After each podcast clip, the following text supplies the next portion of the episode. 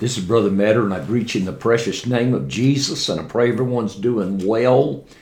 And uh, we're entering into a brand new phase and a brand new working of the Spirit and a dispensation that God is moving in.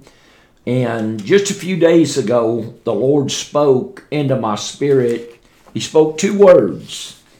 Uh, he spoke the word inconsistent which the word inconsistent means lacking in harmony, harmony between the different parts or elements or lacking agreement as one thing with another.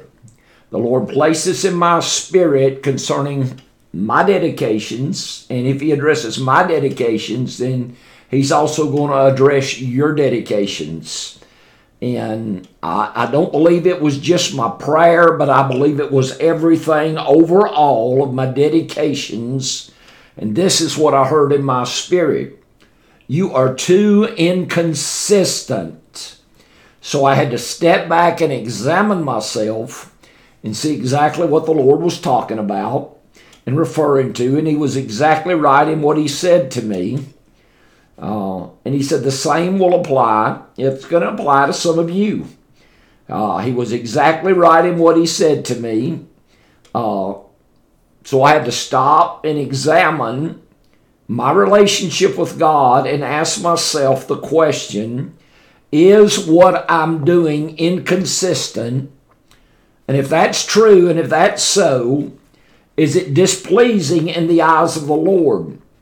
At the same time, he let me know that what I was doing still was not enough for him to take me where he wanted me to go, and that it was displeasing to him. If you'll remember back in December of last year, matter of fact, I remember it well because it was December the 6th. It was the morning, early morning, 6, 6.30.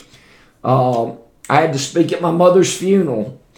Uh, and we were in Fort Payne, Alabama. We were in the motel room. I woke up and the Lord began to deal with me about my disciplines, that they weren't enough in what I was doing. I was not disciplining myself enough to walk in the realm and come to the place where God wanted to take us. And I don't know what you're looking for in your relationship with God, but I want the indwelling of the Christ.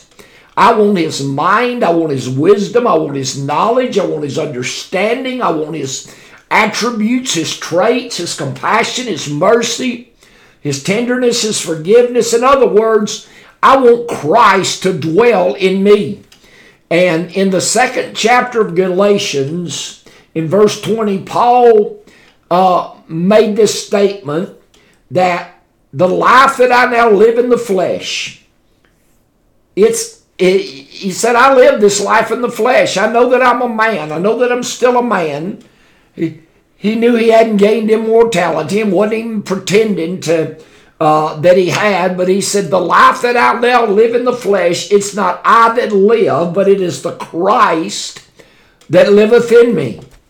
Uh, so Paul was saying that I live, yet it's not I that live anymore, but I've yielded over to the working of the Christ. I've yielded over to this resurrected power and life of the Holy Ghost living inside of me that is going to help me to put on the Lord Jesus.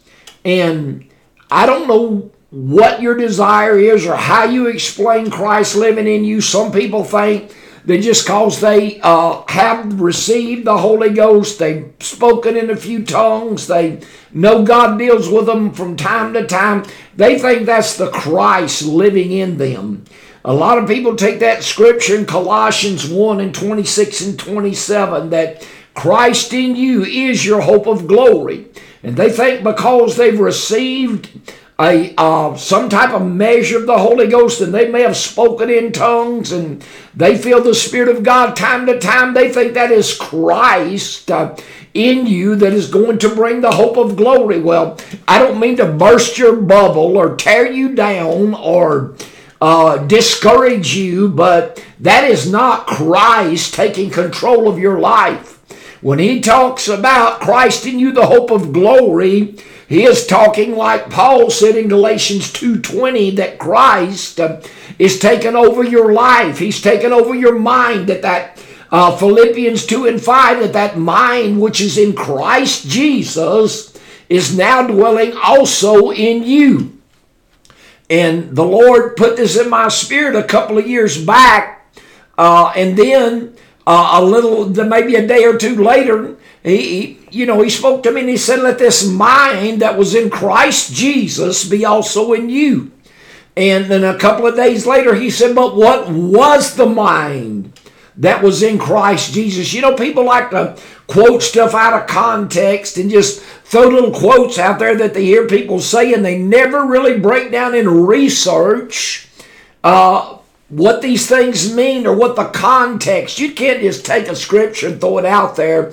You have got to uh, read it in context and understand it in the context for which it is written. And when I ministered here back the first of the year, and I'm hoping some of you are getting a hold of these tapes and this uh, teaching on the website, uh, the Word of God is written in two stages. It's written in a revealing and it's written in a manifestation. And until there is a revealing in you, there cannot be a manifestation or an outward showing.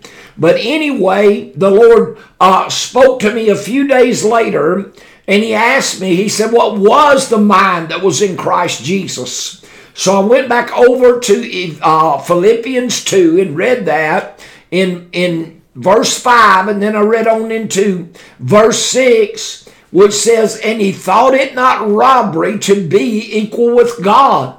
So the mind that was in Christ Jesus was striving to become equal with God, and he thought it not robbery to become or to be made equal with God. So here we've got a whole new concept of what the mind that, is, that was in Christ Jesus was or is. So we're going to explore this. We're going to get into this. I pray this word will take a hold of you and give you a new insight, give you a new uh, focus, give you a new desire and a dedication to seek the Lord with all your heart. And may God bless you.